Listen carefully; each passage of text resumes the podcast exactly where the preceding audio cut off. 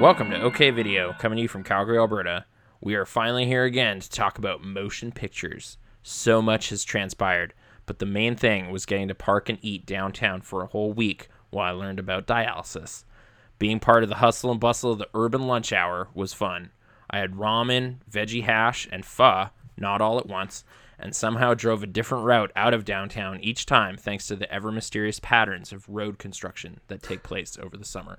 My name is Nathan, and I'm joined as always by Ryan McCullough. Hey there, Ryan here. Uh, I mean, we've been gone for a while on our side, but theoretically when this comes out, it's going to be immediately uh, there, after. There's still a hiatus, you know. Yeah, there was a hiatus still... that we oh, counted yeah. for. Yeah, we, we recorded two right. episodes, and then we're on this third episode. So, yeah. But it was Since also kind of worked out Scorpion King. for me, because like I was gone for two weeks on vacation. So it kind of was yeah. like a stars aligning with like, oh, we should probably take a break type of thing. Yeah. I, I just was kind of wearing down and needed to start dialysis, which I now have done. Yeah. Um. And yeah, so we're back. Uh, we're back. Sorry to the gap, I guess, but that will have already happened. That has already before. happened because we're at the end of the gap right now. So yeah, remember No Holds Barred? That was just two weeks ago. That's crazy. Anyway, I do actually remember No Holds Barred like it was two weeks ago. Uh, this yeah. movie, yeah, it's fine. It's okay. Did you revisit it? Or I it... read in-depth synopsises to remind myself. Okay.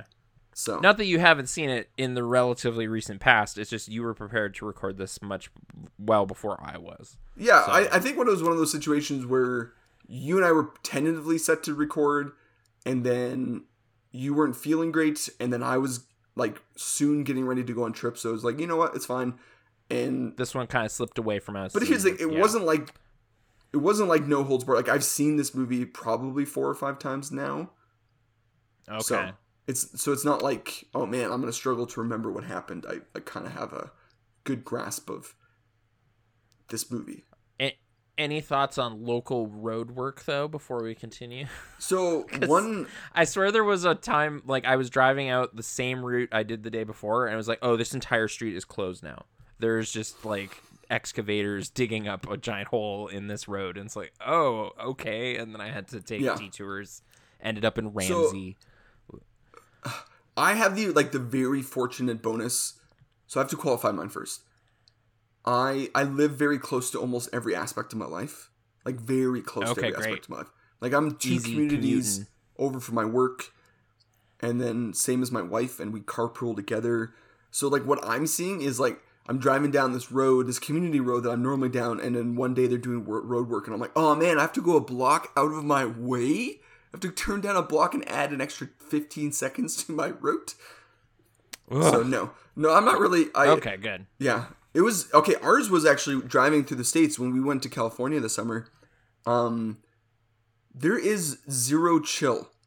Drivers in the States have zero chill. Like, there's no, there's like, hey, what's the speed limit? It's eighty? Crazy. Okay, I'm going to go eighty-three so I'm not like a jerk. And I'm going to stay not in the passing lane. And everyone's whizzing by. They're just like, there's no chill. There's no just like, hey, let's just take it easy, guys. Let's, we're going at good speed. It's like... I'm driving in the middle lane, and more people are passing me on the right than the left.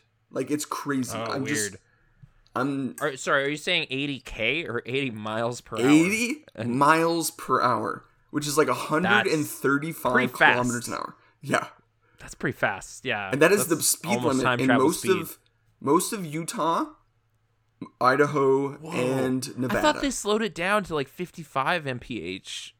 Did no, it go not, on, not on on on uh, Interstate fifteen. Interstate fifteen, it is oh, eighty, the, almost the whole way. All right.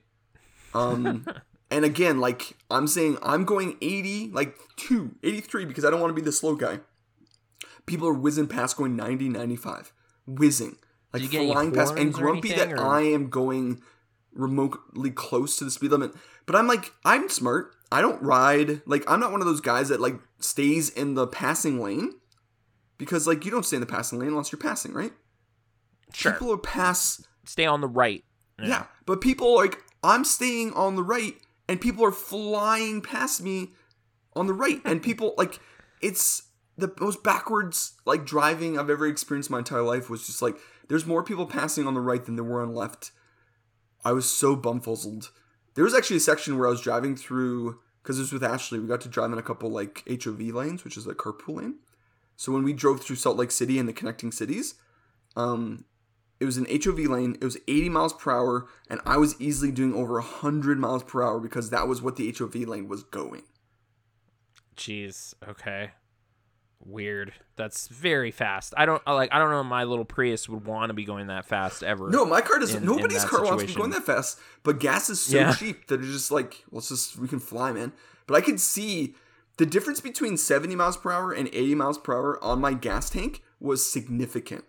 Like it was like, like seventy goes like maybe one hundred miles longer than if I was going eighty, because it's just that much more okay. that your engine's working that much harder. And then you just get guzzling the gas. Like, it's crazy. Man, get it together, Utah. Where, Anyways, where, where are you going so fast? What are you rushing That's for? What I mean. So we're, here we are just driving, and there's no chill. Like, I now understand, like, road rage. Okay, this is the other thing. So in Calgary, road rage is, like, a real thing. If you, like, cut somebody off or you, t- you take someone's spot in front of them, they're just, like, livid, right? Like, people will just, like... Sure. honk their horn, or they'll be like aggressively wave at you, or they'll follow you, or do something, or they'll cut you off at a later time. In L A, if you cut somebody off, they're just like, yeah, I left that spot open, that's fine. But like, it's aggressive, that's what driving they do to down you here. As well, like you're just like being cut off, swerved around, and you're supposed to just be chill about it because that's just how you it's drive. Like, whatever, nobody got hurt, I'm yeah. just driving fast, this just is how you whatever. drive there. And I'm like, but man, like I'm leaving a gap because like they I don't, teach this guy, the guy in front of me is driving like not very well, and then someone just like boom in front of the gap, and I'm just like, uh, uh, uh, and here I am trying to be a Calgary driver. I'm like, no, what are you doing? And they're just like, what are you doing, man? You you had a gap, like it was the size of a car gap between you and the next car. And I'm like, yeah, because we're going eighty-five miles per hour. I need braking distance. Man, this just reminds me of a fun scene in L A Story where it's like traffic in L A and people will casually whip out guns and just have gunfights with each other in yeah. traffic, but okay. they're super fine about it. It's like, oh yeah, no, you you need to always have a pistol on hand in case you get into some traffic. This is uh, like, the Steve Martin how we do it. Comedy movie, right? Yeah, it's a Steve Martin vehicle, yeah. Yeah, yeah. Yeah. Um, I like so this, that movie. Do you know what the next weird thing was? Just like completely... Because sometimes when I'm in the States, I completely forget that I'm in the States. It feels like kind of like, like just like, oh, it's another... Just like bizarro Canada. Canada. Yeah, it's just like yeah. a, an extension of us. Sometimes I forget. But here we are driving through Nevada, coming up to Vegas, and a bike whizzes past us, like a, a motorcycle. And just sitting out of this guy's back, like behind his uh, jeans, like out of his pants, just a handgun. Yeah. Like a Glock. Oh. Yeah. And I'm okay. just like, huh, all right. And then Ashley looked it up. She's like, yeah, this is, Nevada's an open carry state. You can just have your gun. And Las Vegas keeps it under control because the hotels have a no firearms policy. So you're safe on the strip, but like anywhere else, it's like, no, it's just open carry. Someone can have their handgun. Jeez, yeah, that's pretty wild up here. I thought I thought the the end of that story would be like, ain't turned around. It was Steve Martin. Just no. like, oh, Actually, man. So crazy. Really, really bummer. I had zero celebrities the entire time I was there. So, oh, but we okay. did go to.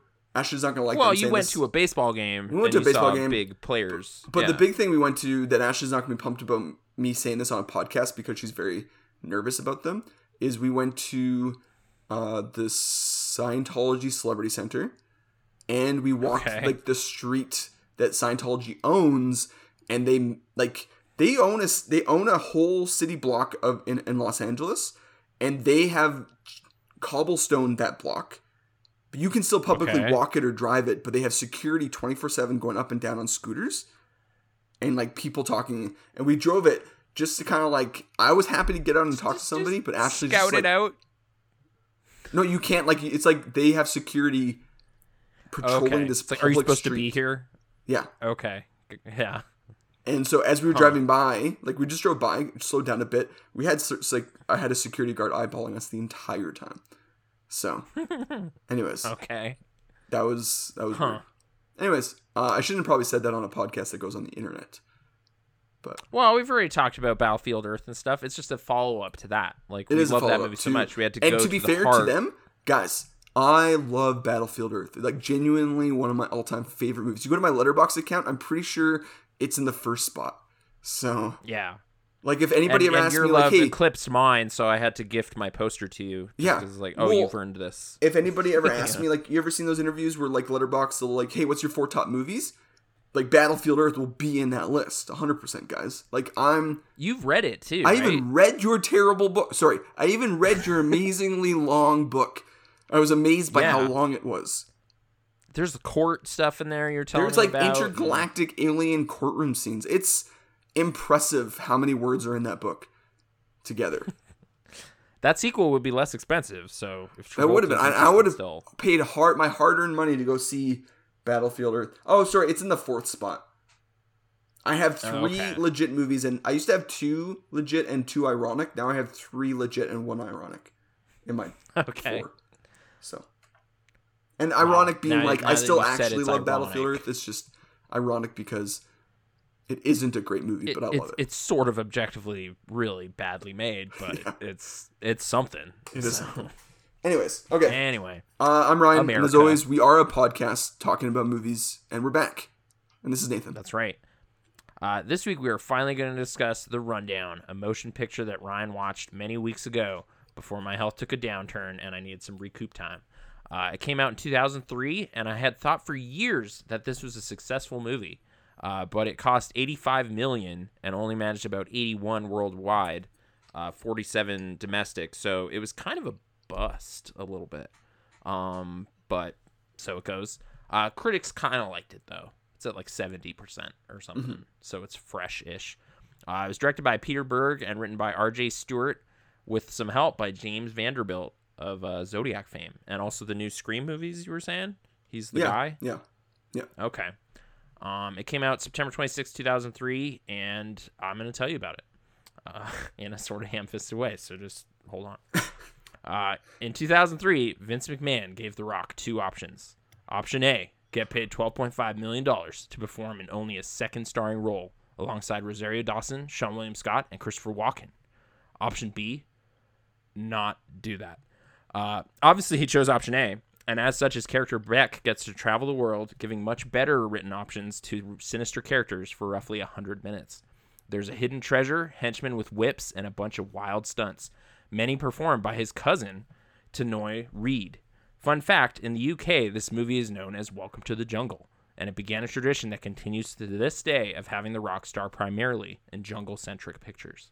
And this is uh, the he, first of the two jungle. movies that have, like... That year. No, no, no, no. That like he has movies. Like, he has two movies that are called Welcome to the Jungle. Literally called Welcome to the Jungle. Yeah. yeah. The the version we had was a U K Blu-ray, I guess, because the title came up and it was fully Welcome to the Jungle, and I'd never seen that before. So Wait, you have like, a oh. U K Blu-ray of this movie? No, it's a rip. So oh yeah, yeah. Someone yeah, yeah. helped us out. Gotcha. Across the sea, but yes, uh, weird, but yeah. fitting. This mostly takes place in Brazil. In a jungle yeah. where there's treasure. Oh, yeah. And diamond And mines. The rundown doesn't really make sense. There's a song uh, at the end that's about running down uh, people. Uh, so that was kind of emphasizing but, like, I think the, rundown, the title. A rundown is when you, like, at a restaurant, you have, like, you do a rundown before the night service. So I think it's trying to reference that. But you only have a vague oh, hint that Beck wants to be a chef. But that's about it. Oh, yeah, there is that. There, there is his dream of, like, porcini mushrooms, and he's listening to, like, who is that cook from Bobby Futurama? Flynn. They make a joke about him. Is Bobby it? Flynn. No, no, I don't know. No, uh, it's, like, Ez- Ezreal or whatever. What's that guy's name? I don't know. But Remember? did you know okay. James James Vanderbilt, the writer of this film? Yeah. He's a Vanderbilt. Of the what? Of the oh, Vanderbilts. Famous like, Vanderbilts. The famous, very, very wealthy, affluent family who owned like half of New York City at one point. Oh, okay. Well, that's too bad, I guess. But here's the thing. He, nepotism. No, he got cut off from his family. So at one point, like all the kids got like cut off and they said, you have to make your own millions. So he went and like mm. went to school, blah, blah, blah, and stuff like that. It's Armie Hammer that you have to be like, oh, that guy's, that guy's fine. Shouldn't be here. And he, he might he'll be eat fine him. the rest of his life. He'll he's living on some of that Armie Hammer what's it called? Armie Hammer money? Yeah, that box of uh, baking soda that's in your fridge. Yeah. Like money right in his pocket. one hundred percent. So. Yeah. He's going to be fine. Whether whether there are accusations he's got, he'll be fine. He's got he's got your baking powder, baking soda money. So. Yeah. There's no way around it. If you like cookies, you're going to be helping him out. Or but if anyway, you have smells. Uh, yes, odors in your fridge that you want to yeah. tamp down. He's going to be there. We we contributed money. a lot to their family because when we moved into our new place, it was like, this fridge smells weird. So we were just like constantly putting in baking soda everywhere. So mm-hmm. anyways. But yeah, it's been probably fifteen years since I've seen this movie uh, prior to this viewing. I, I definitely it in, saw it close to when it came out. But you didn't uh, see it in theaters. Sorry. I did not see it in theaters, no. I saw it kind of home video at a friend's house in like two thousand four probably. Oh, okay. Um, I saw it at the Cheaps in Calgary, so Canyon Meadows is where I, I saw it. Because this is two thousand three, okay. right? two thousand three, yeah. Yeah, kind of so, fall two thousand three. Yeah, it was like the year after I'd left working there, and I saw this. Pro- and then prime I was... target for this. I would have been like sixteen. Like I would have probably been into this movie if I was right on it, but I just didn't, sure. didn't get yeah. it on board. But like, um, so a couple things like right out of the gate. eighty-five million dollars for this movie. I'm just like, where did that... That's like a that's a pretty big budget for this size of a movie in that era. In that time, that's expensive. Yeah, like yeah. I, I, I was kind of like while I was watching, I was kind of like I was thought like kind of a cute little movie here. This is, this is a nice little thing we got going on, and it's like this cost a lot of money. Yeah. It's like oh, well I guess I guess with like the diamond mine scene that looked kind of weirdly elaborate for no reason, like, like just a bunch of extras or C G people or whatever is going on there. So and just uh, for when they're surveying that. Just for, like, context, Terminator three came out earlier that summer, like, earlier that year, just a couple months earlier, and it was, like, yeah. one of the most expensive movies ever at one hundred fifty million dollars. So, today we're used okay. to, like, one hundred fifty being a actually pretty low big movie budget. For, like, a tentpole? Yeah, yeah. that's not that's not actually that yeah, bad. Yeah, we're used to, like, two hundred. When we hear, like, three hundred, we're like, okay, yeah, that's high, but that makes sense. eighty-five, like now, like, I would expect small. A Blue Beetle to cost one hundred fifty million dollars. And it is, you know, like it's actually like that's that. A low budget too. Like everyone's like, oh, one hundred fifty for Blue Beetle. That's like, ugh, that's nerve wracking. A little bit, yeah, yeah. But, but anyway. um, when you go to the early two thousands, like one hundred fifty was like the highest budget ever approved for a movie, and it was Terminator three. So eighty-five was like the mean budget for like a big tentpole action film. Mm-hmm. And this was like The Rock's first starring vehicle. Like, well, second because the Scorpion King. Yeah. Okay. Sure. Yeah. First was, but Scorpion like that's King like a did... franchise movie that's kind of spinning out and has and some it legs. Do, of it its did own. Well, but like not really that well, right? Not mummy well. Yeah, no. We were kind of talking about that. So yeah, and I I was amazed at like the price The Rock was already demanding at this point. Like twelve point five million is pretty good for like. This guy's really new. Like this guy, yeah. This is second. I bet movie, that's a lot of that is know? Vince's money though, because like, The Rock was a yeah. well-paid wrestler at that point. So he was like, "Hey, do you want to like lose a year of wrestling money to go make this movie?" And Vince was like, "I'll pay you this much." So I bet sure, yeah, it's it, weirdly inflated maybe by his wrestling clout. Because I don't think he made that still. Much in subsequent non-W W E films. Sure, like they're not opening the wallet for Be, be Cool or something to get him in there. yeah, or like Tooth Fairy. Stuff sure. like that. Yeah. Or, yeah, yeah. Or Race to but, Witch Mountain. Okay. That said, like watch, watching this, I was just like, this is a pretty entertaining movie. This oh, has yeah. a lot going on yeah. in the stew. This this has like some fun, like proto Uncharted business going on with Seann William Scott. Yeah. And then somebody like having to chase him down and be like, you're being really reckless and crazy. We need to take you out of this situation. Like you're, yeah. you can't be a treasure hunter. It's like, ah, darn it. So that's the rundown I'm thinking is like his dad is paying him to run down his son and bring him back out of that yeah, part of the world. But it's called The but, Rundown. Yeah. So and at you... the end of the movie, he literally says like, your son was a tough rundown. So okay. in the context of his retrieval expert job, yeah, I guess, I guess uh, that's how they're spinning it. But yeah, I mean, for me, when this movie came out, this was like peak.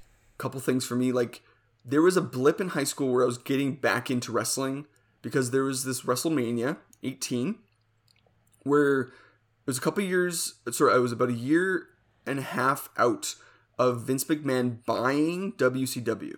Which was like his big rival. Okay. He just straight bought them out yeah. from from Warner Brothers. And they, he amalgamated it all together. And a, a year and a half later, the N W A made their de- N W O made their debut at W W F. But these were all like returning people, like Hulk Hogan back in the W W F again for the first time in like over a decade. Scott Hall and Kevin Nash as well. And WrestleMania eighteen was like the big WrestleMania coming up in a few months. And they had like a giant uh, match set up for Hulk Hogan versus The Rock at the Skydome in Toronto. And uh, um, it, it was such a big match. Uh, Because going into the match, Hulk was the bad guy because he was still Hollywood Hulk Hogan, part of the N W O. And The Rock was the babyface. Like, he was the popular amongst all the fans.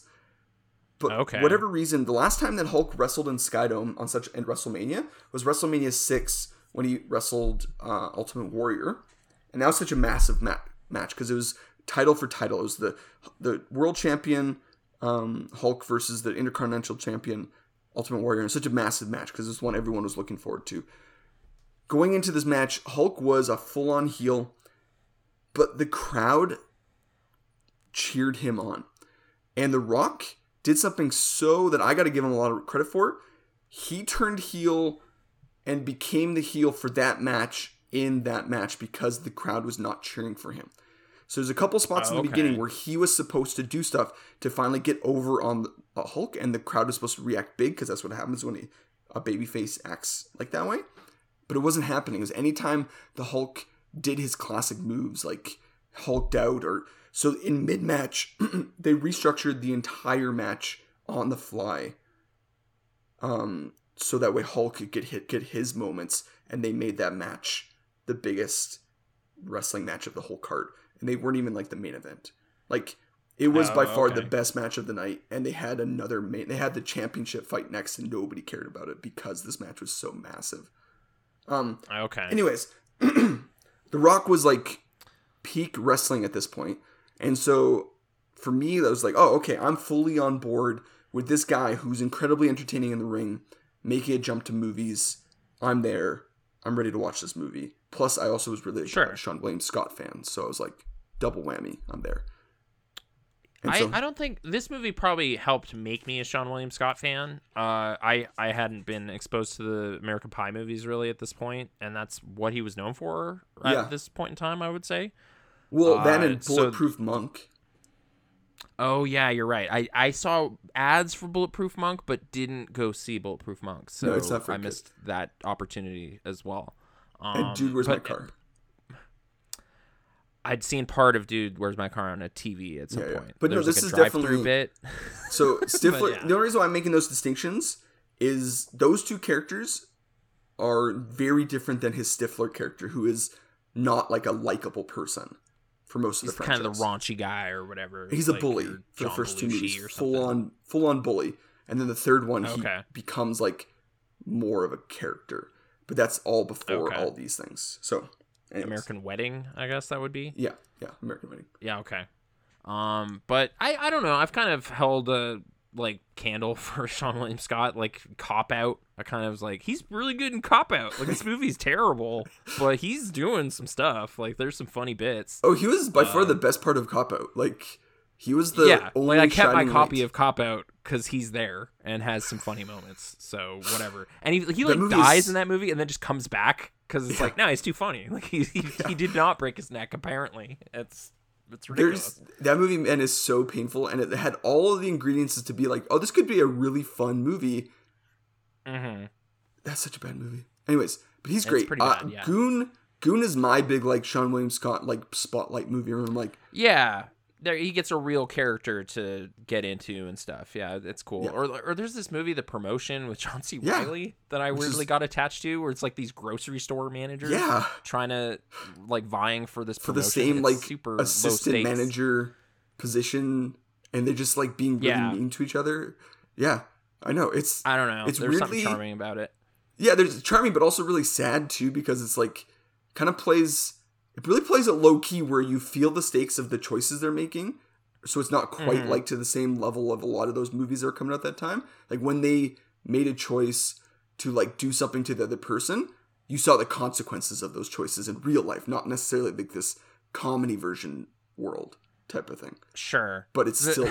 I think I'm those. also remembering, like, there was a really, like, dismal, like, break room at the grocery store in that movie, and I was just yeah. like, that is accurate. I worked at a grocery store, and it was, like, one of the most bland, boring, fluorescent lit places I've ever seen. Yeah. Is yeah. behind the scenes of the grocery store. So yeah. they nailed that, like, melancholic little flavor in there. Uh, but here he's he's just kind of a goofball, wild card, treasure hunter man. I, yeah, he's I guess, he's right? playing the sidekick. He's playing the sidekick character to, like, he's bouncing comedy off of The Rock, who's playing a little bit more of a straight sure. guy. Type the of Rock thing. Is being like the stern, serious, like, we need to get out of here. There's there's important stuff going on, and yeah. Seann William Scott's the guy kind of making it messy, like driving off a cliff or whatever early on. Uh, but before we get to that, like, Beck kind of has to fight an entire football team. Uh, and I thought that well, there was some fun style to how that was introduced. Like, that was probably where before, I was. Not before he walks into that club and walks right past a famous person. A famous person wishes him luck. Who says yeah, to him, uh, good luck in there or something like that. Or have fun in there or something have like that. Have fun in there, yeah. Um, yeah. He walks past uh, Arnold Schwarzenegger, yeah. who was full-on governor at that point. No, mm-hmm. not quite governor. Was he governor? No, because, I mean, we're saying this is when Terminator three is coming out. But yeah. he he's on his way to politics and out but, of the movie but business. But he's, like, like... shortly. Yeah, and he... Everyone was like, oh, that's the passing of the torch. Like, Dwayne The Rock Johnson's the new Arnold Schwarzenegger of our generation. And I was yeah. like, that's not true, it turns out. He would become a big guy, though. Like a he big become, oh, yeah, you're right. He become a box big office guy. guy. He would become big a very guy. large man. Large man, lot of lot of box office though. I wasn't I wasn't seeing of, San Andreas, a lot of but a lot of people did. A lot of franchises. Yeah. He became the franchise Skyscraper. Guy. Yeah. That wasn't a big movie. The fifth. It wasn't? It didn't do well Skyscraper? Somewhere? No, it lost money. So did uh, Rampage, so did like San Andreas. Even G I Joe two I thought San Andreas money. did really well. But okay, it wasn't until Fast okay. and Furious where he like and like he was like the juice guy. Like he's the guy like, oh, we want to make juice a journey to the San Andreas sequel. We'll put The Rock in there. Get The Rock. Pinch hit yeah. The Rock. Put him in to the jungle one. Yeah. Uh, but yeah. Uh, I don't at, at this point in time though, like I probably was kind of like, oh, okay, that's a that's a huge vote of confidence. Like I would have actually yeah. responded to that. I well, was the target for that. What did we have at that point was like we had the Scorpion King, which I guess was the Conan, Con, like Conan the Barbarian ripoff equivalent. Yeah, sure, and yeah, like an over the like a very short cameo in Mummy Returns. That's it. So it's like already yeah. it's like no, Arnold's like no, you're me now, and I'm like, man, Arnold, you even had to work to kind of get to the spotlight point in your career. Yeah, you still have to make like Raw Deal and stuff before Her- you get Hercules to... in New York or Hercules Goes Bananas. Which one was it? It's in New York.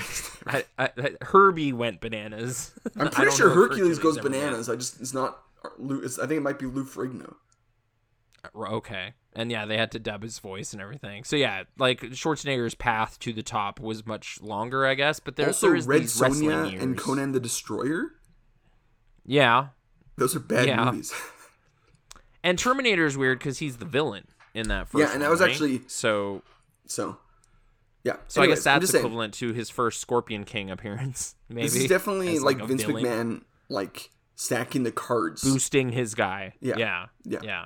So. Uh, but I don't know. I, I kind of liked this pretty quickly. Like yeah. Beck fighting all those guys and giving them the choice of kind of like, hey, like, I don't want to mess with anything here. Like, I just need your Super Bowl ring as collateral or yeah. X F L ring or whatever that was.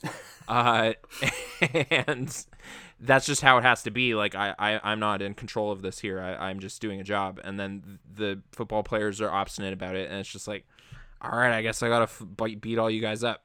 And there are some absurdly large football players in this bit. Like, yeah. one guy is listed as, like, six ten, and one is six eleven and a half. And I was like, those are some of the biggest football players in the history of football, if that is true. Like, that is crazy. Yeah. And he, he fights them all. He fights the entire offensive line. He fights the entire – yeah. And, and he, he his big thing is he yeah. doesn't want to hurt them because he has a promising season ahead of them, right?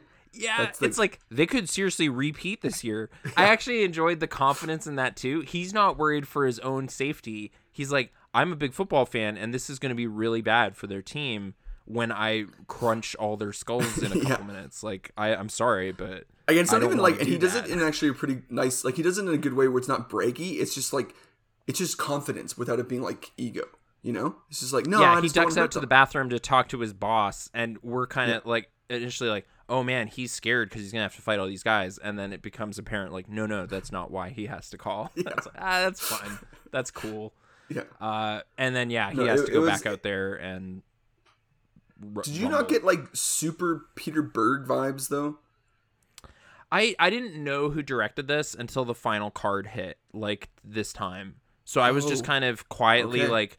Okay, there's some fun style here. Like, they're introducing this football player, and then you get some, like, zam, like, wham-bang, like, skull-crunching plays out on the football field and, like, an x-ray of a skull or something, and it's just like, this yeah. guy's really tough, and then his stats appear on screen. And yeah, it's like, yeah. all right, I don't, I'm, I'm up for this, I guess. And then Beck's stats appear after he's fought them all, and then the title card comes up, and I was like, there's some fun style. Like, all right, whoever this is is doing a pretty good job. And then at the end, yeah. I was like, oh, it's Peter Berg? I don't really like Peter Berg, but this might be my favorite movie of his, I guess. Uh, that was kind of how I reflected on it because I wasn't a big Hancock guy. Uh, this movie, The Kingdom, got kind of overhyped to me by someone I know. So, who, I don't know. By who? Yeah. Cody loved the action in that movie. He was like, oh, there's a part in this movie where it just starts and it doesn't stop for like half an hour. And that kind of happens. But I just didn't care about the characters or what was going on. Well, yeah, so it didn't. Jason really... Bateman in an action movie seems like a bad yeah. choice. Jamie Foxx was there, I think, too, like, right? I was, There's like a I, big I, shootout. I mean, at that point, I hadn't. At that point, I hadn't turned on Peter Berg because I did like this, and I thought Hancock was okay, like a big shrug. But like, okay. Um, but didn't bug me. You know what I mean? Like, didn't walk away being like, "Oh, that was a piece of crap." You know. Ugh. Sure, oh. sure. I've actually heard a lot of, like, the first half is better than the second half kind of things with that movie. First half is, yeah, because that's when they, oh, man, the second half of that movie, have you ever seen it?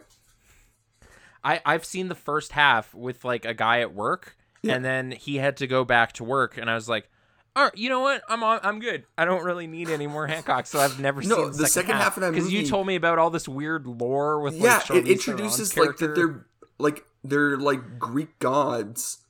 And Charlize Theron is his ex, is his old wife, girlfriend, lover, and they continue to find each other. But when they find each other, they become more human, so they have to stay away from each other.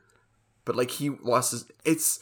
I'm like, guys, why can't yeah. you just be a superhero? Why does it have to be this like weird Greek lore stuff? Because then they get the dude, like who's in all those Guy Ritchie movies as like the main antagonist, who's quietly like scheming to take him down. But it's just like this short. British man who's gonna like hurt him, and I'm like, this is ridiculous. But they built a MacGuffin in the thing where he becomes more human if he hangs out with Charlize Theron too much. It's okay, dumb. Yeah, I, I never, I never saw that part of it. I just saw kind of disheveled Hancock. Yeah, that was the better. That was the better stuff of the movie when he was just like stopping a train or whatever. Yeah, yeah, but like doing a terrible job of it, type of thing. Like just literally. Yeah, kind of, kind of like sloppy superhero. Like just like. Oops, I accidentally like broke everything while I was doing that. Yeah, like he, Ugh, he stopped and then just like shrugs off. He stopped a petty thief in a car by lifting his car up and throwing it in the air and like cr- like breaking a bridge. So he caused millions like of dollars of, of property damage that because is like for like a ten thousand dollar necklace this guy stole. Like yeah, like it's like yeah. Don't so help. There, there was a fun goofball quality to some of it. Uh, I mean, but, there's okay yeah. when he's in jail because he has to be. Like, was pretty funny. Because, like, his... Jason Bateman, he hires him as, like, to be his, like, uh... Like, P R brand manager. Or... And he's yeah. like, you gotta go to jail. And so he goes to jail, and he's just, like, there by choice. Because there's, like, literally... He escapes multiple times by just leaving, and then he comes back. And it's like... Yeah, they don't... Like, he just has to be there. Like... Like, they can't contain me, really, but I, I'm doing a public service, kind of, by yeah. brand yeah. managing. yeah, exactly. okay. Um, yeah. Anyways, like there, there's Berg... a decent sense of humor here too. I, I felt yeah. like there there's a good balance going on of just but keeping the, it light for most. I think of the it. Kingdom is where I turned on him because then he did Battleship. Yeah, he did. He did do Battleship, and, and then I was looking at his resume. It's just like, oh yeah, the movie had so Go much ahead. potential to be like a dumb fun movie, and they just played it so straight. And they yeah. get no one the, to the say. The movie in my head while I was watching it was sillier and more funny than what was actually well, happening. Well, nobody so. said he sunk our battleship. Like nobody said that it's in the right entire there. movie. Just, just have Liam Neeson say it. Yeah, that's sort of and what then, you need to do. And then he, then he just moved into super nationalism with like Deepwater Horizon and Patriots Day and stuff like that. That so. That's where I was gonna say is like at some point he just joined forces with Mark Wahlberg to make a bunch of stuff I have no interest in seeing. So yeah, it's like four movies in a row or something. Yeah. yeah. Uh. So yeah, I've fallen off the Peter Berg train, but twenty years ago he made a, a fun little de- like jungle flick with Christopher Walken, and yeah. it was okay. There, no, one hundred percent. It is had. a giant. It's an okay movie. So anyways, Beck mm-hmm. beats up these football players. He goes back to see his boss, and his boss has, like, lording a debt over him. Like, uh, it turns out Beck yeah. borrowed money from him to start a restaurant and went under, and this boss of his has been like, you owe me, you have to pay me back by being, like, a thug until our debt's clear type of thing. Mm-hmm. And, and he still has dreams of getting back to the restaurant biz, but he needs to save up enough money again. Yeah. And it's like, hey, one last job. two hundred fifty grand, you go down to Brazil and get my son back. And it's just like, okay. And he's quietly a little racist to him in that conversation too. So I kind of was like, I don't like this guy. Like Billy kind of sucks, like his boss or whatever. Yeah. So I guess that kind of set up the final bit where you like, you start to get more endeared to the son than his like contractor or whatever. Uh, so there, there's a little payoff there, but he gets in a janky plane and uh, heads down there with this Scottish guy. Um, and the Scottish guy, which just is like, he's also the same, almost the same character in A V P. And oh, okay, yeah, I was like, I'm pretty sure I've seen this guy, but I can't find it well, in my brain, so I'm just gonna Trainspotting. He's in Trainspotting. He's a Danny Boyle guy. Okay, yeah, he's thick accented Scottish yeah. man pilot guy who's very cavalier about like having his plane duct taped together and stuff, and it's yeah, just yeah. like. Oh, the runway's full of cows. Don't worry about it. I'm just going to scare them. Well, and, and then he Dwayne The Rock off. Johnson is scared of flying. Like, that's his... Does not like yeah, flying. That's his character weakness or whatever. Yeah, which never really Beck plays into the tough. rest of the movie at all. Like... No. Like, yeah, you know, it, it's like, fortunately, most of the action is going to take place on the ground, so I'll, I'll yeah. be fine. That's what uh, I mean. Like, you got to have, like, yeah. if you're going to introduce a character weakness, you got to, like, have that play in the third act somehow. No. No, he's just... fighting people just to fight on a plane. No, he has his, to get okay. over that fear. The thing that they do set up, he doesn't use guns.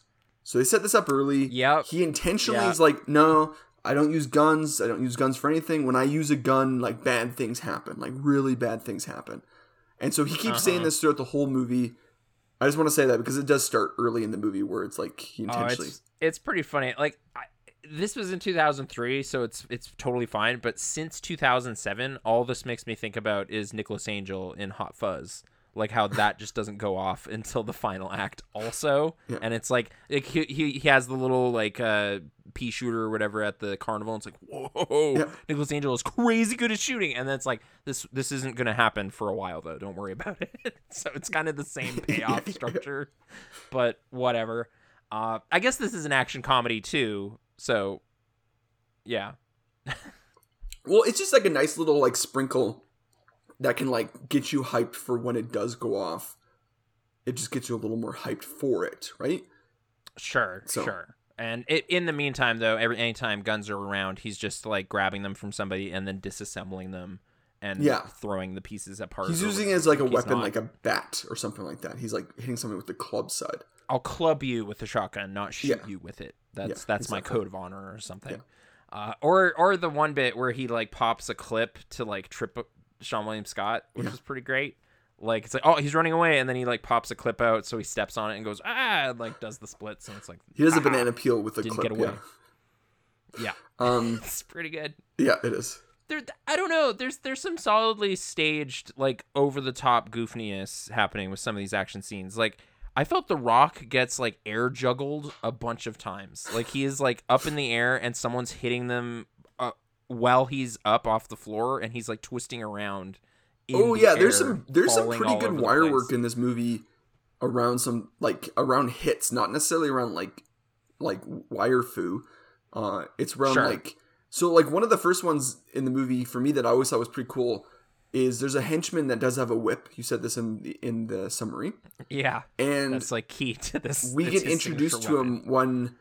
So he goes and so Beck goes and sees Christopher Walken, who owns this town, who is like a coal mining town. He clearly using slave labor, and he's I, like, I feel it's a diamond mine, but yes, yeah, yeah sorry, diamond yeah. mine.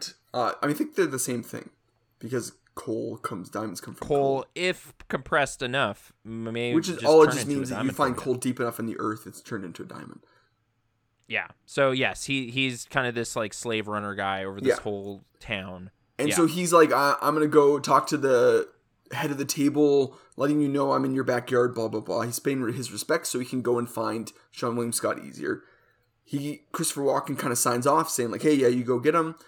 He goes and gets, goes and find Christopher, finds Seann William Scott pretty quickly.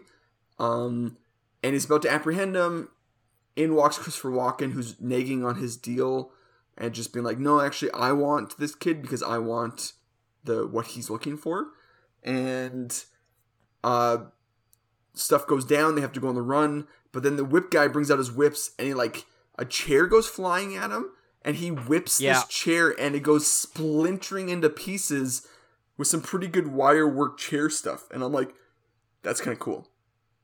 That so. probably wouldn't happen, but it's pretty great. Yeah, he like somehow sl- like slashed so hard that this chair exploded into yeah. splinters. I think. And fell apart. It's, I mean, it wouldn't yeah. do that like that, but he. His whip is gnarly though. Like yeah. he has like metal bearings on it and stuff like that.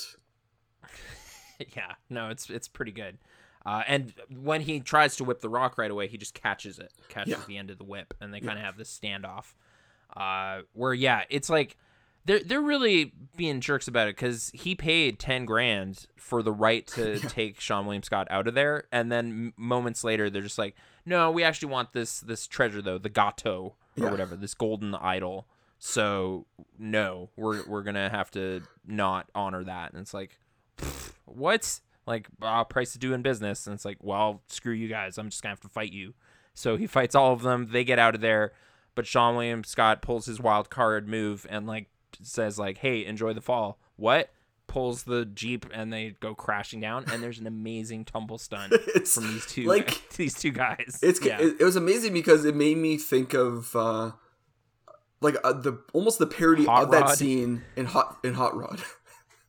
yeah, Hot Rod also has a great tumble stunt, but th- this is this is similar. Yeah, like they they kind of even have a moment where they like show them tumbling and then zoom out to show how much peril they're actually in. Yeah. Because it's like, this is like a cliff. Like, this is really well, bad. And, and to be fair, the stuntmen in these scenes, they, they, they're like actually tumbling intensely. Like, they're doing a good yeah. job of it, but man, they are like making big rolls, big bounds. Like, I'm thinking maybe mm-hmm. they exaggerated the hill by putting the camera on an angle a bit. But sure. It's there's there's still some pretty good like people hitting tree stumps. Well, that's that's where the, the Rock being like flung through the air because he would hit the multiple branches of trees and just go f- like bouncing off of them like he, gravity doesn't exist. Type just of pinballing thing. Off of stuff yeah. a lot in this movie. Yeah. yeah. Uh, so yeah, they tumble all the way down into a river, and now they're just in the jungle for yes. for a period of time here. Um, And they're trying to kind of just make their way back out to the pilot or whatever who is waiting for them. Yeah, he's uh, just trying to get meantime, his way back. Kinda, Seann, he, trusting yeah. that, and then Seann William Scott, who's kind of like begrudgingly going because he wants to stay and find the Gato. Because Seann William Scott's big thing is he just wants to be essentially Indiana Jones, but for money. Like, he just wants to well, be... Well, people, people keep throwing that at him. People keep saying, like, oh, you just want the money. You're not honorable or whatever. And he's like, no, no, I'm I'm just a good, like, archaeologist kind of guy. Like, I'm just a serious dude. And it's like, no, you just want millions of dollars. Like, come on. And then he kind of gets to have a moment with that at the end of the movie. Yeah, uh, I, but I maybe still he think rose he rose to the occasion in the meantime. Yes, you know? But I think, I think he was that guy until he saw what happened to, like, those... rebels those people yeah. yeah like so Rosario Dawson's character is kind of first introduced as just this bartender slash like kind of flame for Seann William Scott. They yeah. kind of have a flirty relationship, and also perhaps like they'll go in on finding this treasure together, right? Yeah. Like he needs her boat or whatever to do that. Yeah. Uh, but she shows up kind of in the jungle to kind of... Oh, we skipped, we skipped one action sequence I want to talk about. Sure, go go ahead with it, cause, because okay, this, they Dwayne The Rock Johnson the Rebels, right? also has this movie and the sequel to the other Welcome to the Jungle movie has like sequences centered around this movie. It's baboons, and that movie it's mandrills. He's like a big oh, like right. This movie's baboons. Yeah, it's, you're right. I forgot about the the pissing scene slash boar trap business. Yeah, the you're pissing right. scene's yeah. pretty funny. So Seann William Scott is handcuffed Scott. behind his back, but he has to go pee, and he's like. Like, do you want me to pee my pants? And he's like, no. But it's like, I need I need your help to pee. And so The Rock, like, he, he convinces The Rock to pull zipper down. But then he's like, well, I can't get my junk out. And then The Rock's getting so angry. Like, no, you gotta go right now. You have to go. And Seann William Scott has really good physical comedy stuff while he's trying to get... Yeah. And, it, it, yeah, it's great just, like, his back to the audience or whatever, but you're kind of easily imagining, like, what's happening with him wiggling around and dancing and being like, trying, I can't get it out. I can't, oh, oh. And then it's like, okay, okay, I got it. It's it's pretty good. It's pretty, it pretty good, good dumb comedy there. Yeah, and then uh, The Rock. But during the, the scene where he's pissing, like, suddenly The Rock just kind of steps on something and just pauses in terror or something, like, just like, Uh, and then gets yoinked up into the air, and Seann William Scott just just gets to go in on him and just be like, "Ha ha! You screwed up so bad. You're so stupid." And then he gets pulled by a trap like a moment later and has to like, "No, no, I was just I was just messing around." And then The Rock's like punching him while they're hanging upside down. It, it's it's fun. It is fun, buddy. Well, and then clashing heads and then it turns into a bunch of baboons show up, and then like. Some like just start molesting The Rock. Yeah. Childish it's humor happens horrifying. ensues at that point. Yeah, yeah, a lot yeah. of boner jokes with with baboons, which does happen. I mean, we talked about The Fly in our very first episode. Yeah. This was a real on-set concern with uh, baboons. They just they just can't help themselves sometimes. Yeah. Uh, so, so yeah. The like, uh, and I don't pre, know if it's pre, like Henson shop or what. There's a pretty good fake baboon. Like there is. It depends on the scene. He- There's.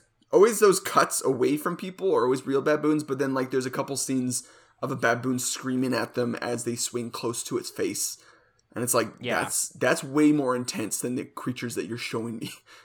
Like that's like an animatronic monster yeah. or something. But, so yeah, and then yeah, uh, then they so yes, that yeah they get violated essentially by this baboon.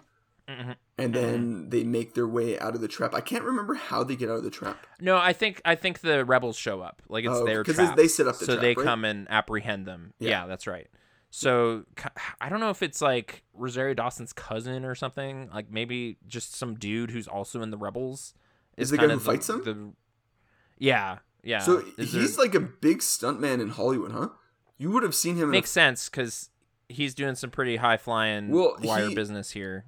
You probably remember this scene. Do you remember the the really odd scene where in Indiana Jones four, where they're tomb raiding in Peru, um, and then there's okay. just a bunch of fighters that come out after he found like those like, masked dudes yeah, on the big yeah. He's the yeah. main fighter dude in that scene. Um, okay. I also think he's in something else, like as a character. Oh, I'm pretty sure he's in three Surf Ninjas. He's in Surf Ninjas with uh, Rob oh, Schneider. Okay. Pretty sure that's what Great. it is. Well, they're they're all speaking Portuguese, and the movie makes the decision to not uh, give you subtitles on that. It's just kind of Seann William Scott badly trying to translate things to The Rock, and The Rock being really confused about what's going on. Yeah, and somehow negotiations break down to where it's just like, all right, they're gonna they're gonna untie you, but you need to fight them. And it's like, yeah. what? I don't want to fight them. And it's like that. I don't know. That's the that's the deal. Don't worry, you're really big. You'll probably win. And then he has to fight their ringleader guy. And yeah, this is where you get a ton of just like The Rock being bopped up into the air fighting game style and then like kicked midair and flying around this this space as he, he gets worked over pretty hard in the first half of this fight. Yeah, this guy, think of this like very, a blurb. I, very tiny yeah. guy knows some pretty intense something, jiu-jitsu.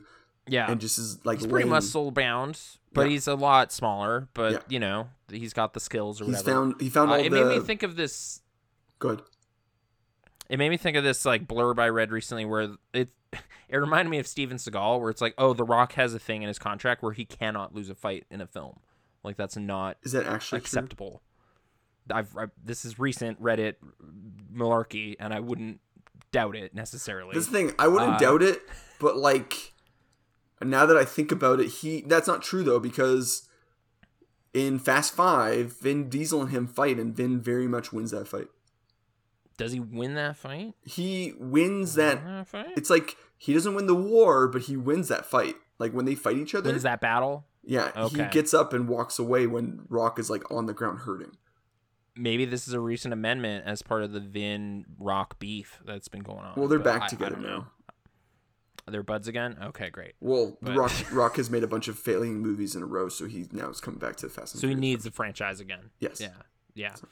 Anyway, uh in this, I was kind of like, oh, he's getting bopped around. Like, this is not going well. But then he does rise up and starts evening the score a little bit in the latter half. Yeah. He gets to use some of his skills. Is this the scene uh, but where then Rosario like, steps in to stop everything? Someone yeah, swings sorry. a really big stick and it explodes when it hits somebody in the face? Yeah, there, there's like a torch kind of thing. Like, he he does boff a guy with like a burning limb or something. Yeah, and it's pretty. It just great. explodes in their face, and I was always like, in "That's sparks. gnarly." Like yeah. that was that's real good, life. That's good stunt. Yeah, yeah. There's some good but stunts. I mean, like I, I was kind of happy to see some stunts. You know? Yeah, I mean, again, in real life, most of this is not The Rock. This is Rock's cousin. We probably just really cousin. like The Rock's cousin. Like, I feel like I need to see movies yeah. more with him in it. yeah I, I there was moments where I was like, I'm pretty sure if I pause right now I'm gonna see not The Rock. Like there, yeah. there's kind of like things with his hair or like little, it's like I don't think that's The Rock, but I don't want to know. I just want to suspend my disbelief and yeah, believe yeah, yeah, Beck yeah. is flying through the air right now. Yeah so yeah. yeah um but yes, they have this crazy like rope swinging around battle, and then Rosario kind of steps in and reveals herself to be part of the rebels, and it's just like, hey hey kinda hey like stop, the de facto stop with all this of- Yeah. yeah, like she's she's a double agent or something. Like she's quietly in the town as a bartender, but she's secretly s- scoping out stuff for the rebels to try yeah. to fight back against Hatcher.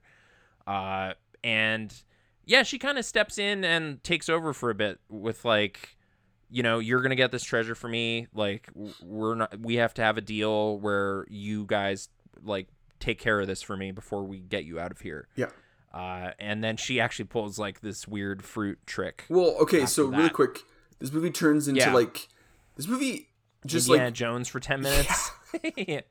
They they stage this yeah. really elaborate Indiana Jones. Like when I think about the setup of this room of just like these sticks holding up these boulders, I'm like, Th- this was probably my least favorite set piece in the movie because I was just like, what is this thing? Like, how is this even working? Like. In Indiana Jones, they just kind of quickly establish a logic of just like, oh, don't touch the light. What? And then he puts his hand in it and like darts fly out or something. Yeah. You're like, oh, okay, I see how this absurd mechanism works or whatever. Like, oh, the knight is going to co- chop off your head if you don't kneel and roll yeah, like, at this point Indiana Jones, in the you have thing. To just, like, you have to assume somehow like they built this like rollway for this boulder to come like crashing after you. Like that's... Yeah, and then it resets somehow, maybe. I don't know. Don't worry about it. It's a one-time only yeah. booby trap. Uh, but th- this truly felt like a one-time only, like, this cavern collapses and that's it for this temple. This is what I mean. Like, I mean, in this situation, I was really mystified. With these MacGuffins, like, why not just bury it really deep randomly with no map if you don't want someone to get it? Like, why put it in this scenario? Go through this effort. Because it's still to, a holy thing, to make I guess. It, like, but it's, you still in wanna... this situation, it's it is retrievable, but like barely by any actual human being. So it's like, then why, what are you doing here, guys? Like, what is the setup here? Like, it's like, oh, I just want to go look at it and pray to the Great Panther. But pray nah, you're going to get crushed by boulders. Through all these sticks, because yeah. you can barely see it through all the sticks that are like the poles that are in the way. It's a super weird trap. Yeah. Like it, there's some sort of logic to it. Seann William Scott is doing his best, like, you know, Nathan Drake thing with like his journal and like, oh, there's this panther in the floor. There's panthers and we have to move the sticks yeah. towards the panther and then it won't fall on us or something. But yeah. it's just like, I don't get it. Cause in the meantime, while he's doing this, there are just logs blowing up into splinters and The Rock is just like, hurry up, it's going to fall. And he's like moving these things. It's like, this just seems like total chaos. Like, I'm not following how this is. Is this going well, well it's or probably not? Like but Uncharted, but you put, on, you put it on easy level and you suck. And so the game's like, all right, we're going to hold back the mechanics so all you right. can get out of this room. Yeah, we're we're not going to crush you with the booby trap, but it's going to fake tension throughout yeah. this whole thing. Oh, it's going to fall. Yeah, yeah. And yeah, they, they get the treasure out of there. Uh, and then it kind of becomes this, like, who's going to get to walk out of here with the treasure? Because Rosario drugs them with this fruit. Uh, well, and it, which and it to be fair, funny it creates bit. a pretty fun scene. Like, they start yeah. to hallucinate. And the figures, like, the people figures start to, faces and everything start to morph and shape. And yeah, fantastic, goofy, like, t- early two thousands morphing effects going on. Yeah. Like... like hippo ear kind of wiggling going on a lot, and just like big giant chin stuff. It looks so silly. Uh, but yeah, like Seann William Scott's the first guy to kind of start seizing up and just sees The Rock looking ridiculous for a, a couple seconds before he passes out. Yeah. Uh, and yeah, Rosario's just kind of like, sorry, you guys, I just, you know, had to, had to take this thing. The, you know, there's no splitting it. I got to save my town or whatever. Like, she has pretty noble cause going oh, yeah. on. She's yeah. trying to help her whole village not well, be slaves the Rock, anymore. The Rock doesn't care. He's just trying to get out of this country with... um With uh, with his prize or whatever. Like, yeah. with, with Seann William Scott. And Seann William Scott, at this point, yeah. I still believe he just wants to find the Gato to prove to his dad that he could do something like this and probably to make millions of dollars and be independent from his father. Sure. Okay. Uh, but... either way, doesn't doesn't work out for them. They get past, like, knocked out. But she says, like, hey, don't worry, you'll be back on your feet in a couple hours. Uh, I just, you know, gotta gotta go take care of. And she's like, oh, this is how you get out of the jungle. She does she does give them direct directions. Oh yeah, she gives directions to the runway to the airstrip so they can leave.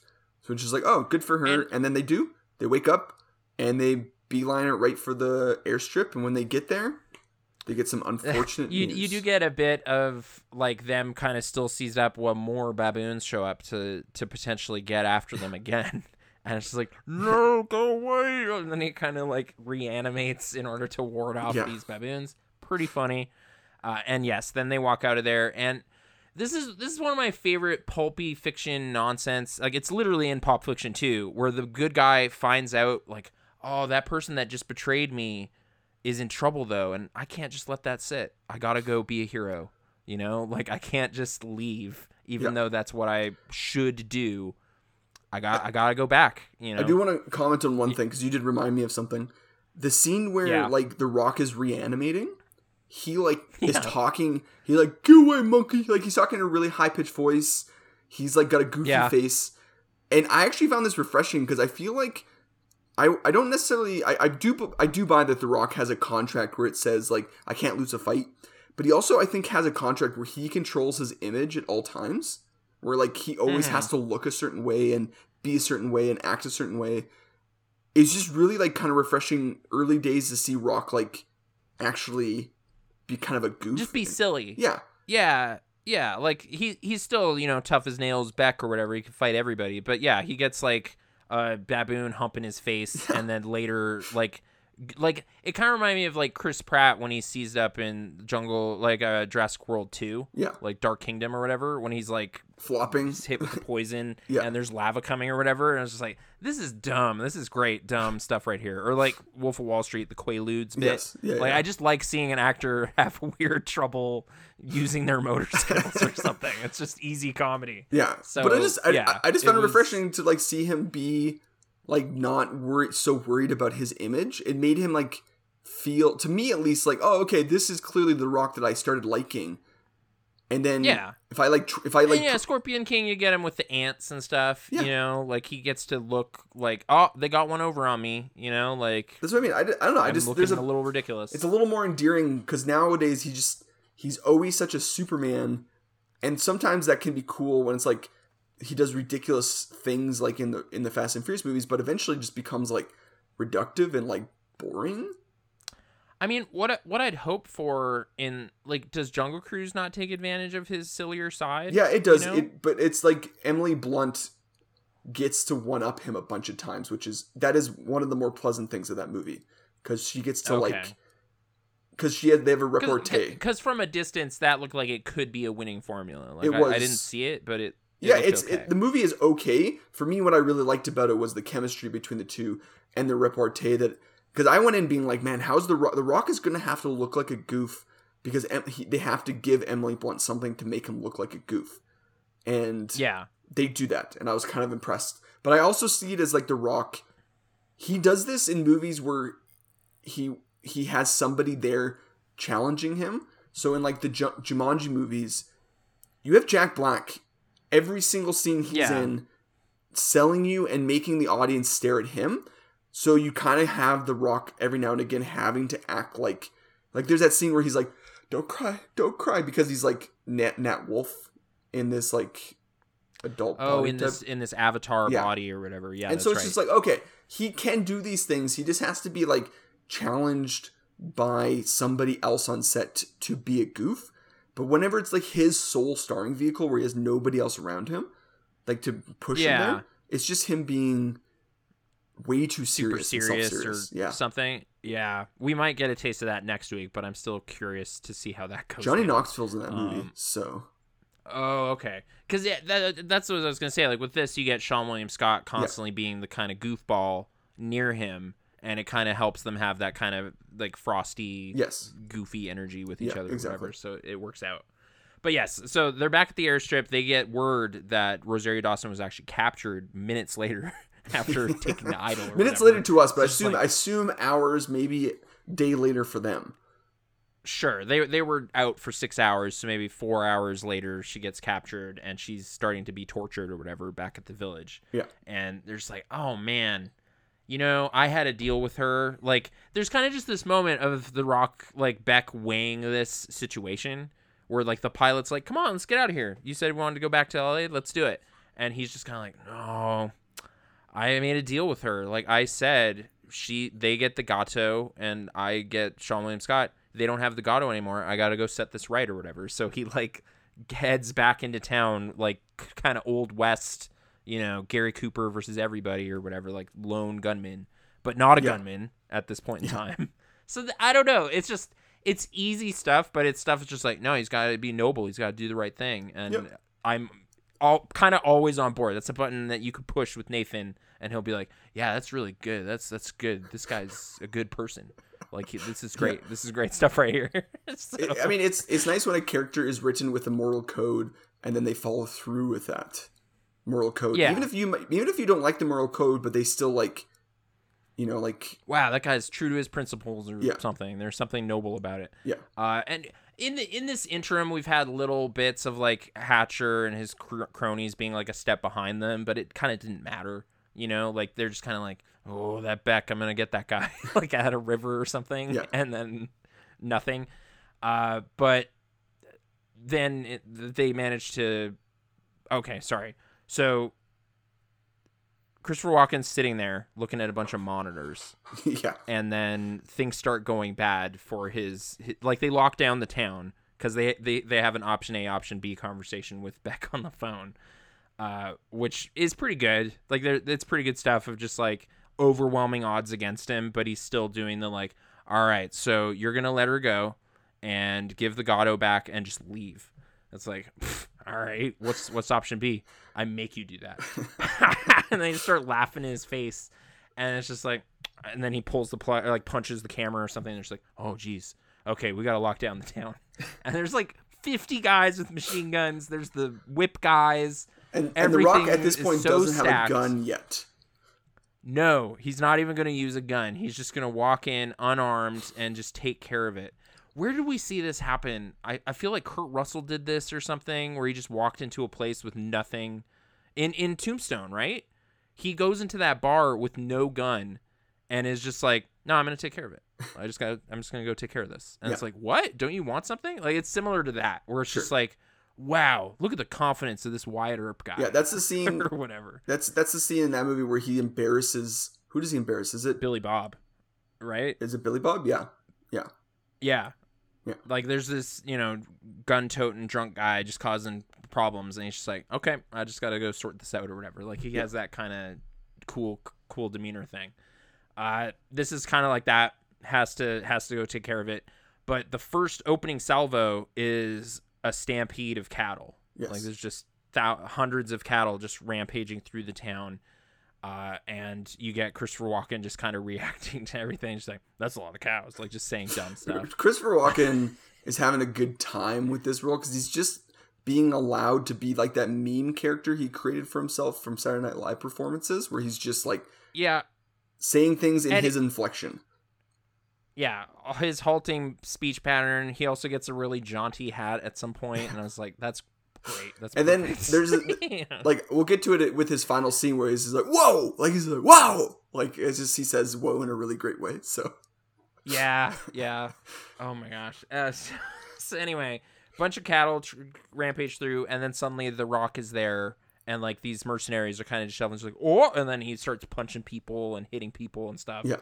And here is where something weird happened to my viewing experience, because this music starts playing, and I just went, whoa, whoa, why have I heard this exact piece of music so many times in my life? I've I've seen this movie before, but that can't be right.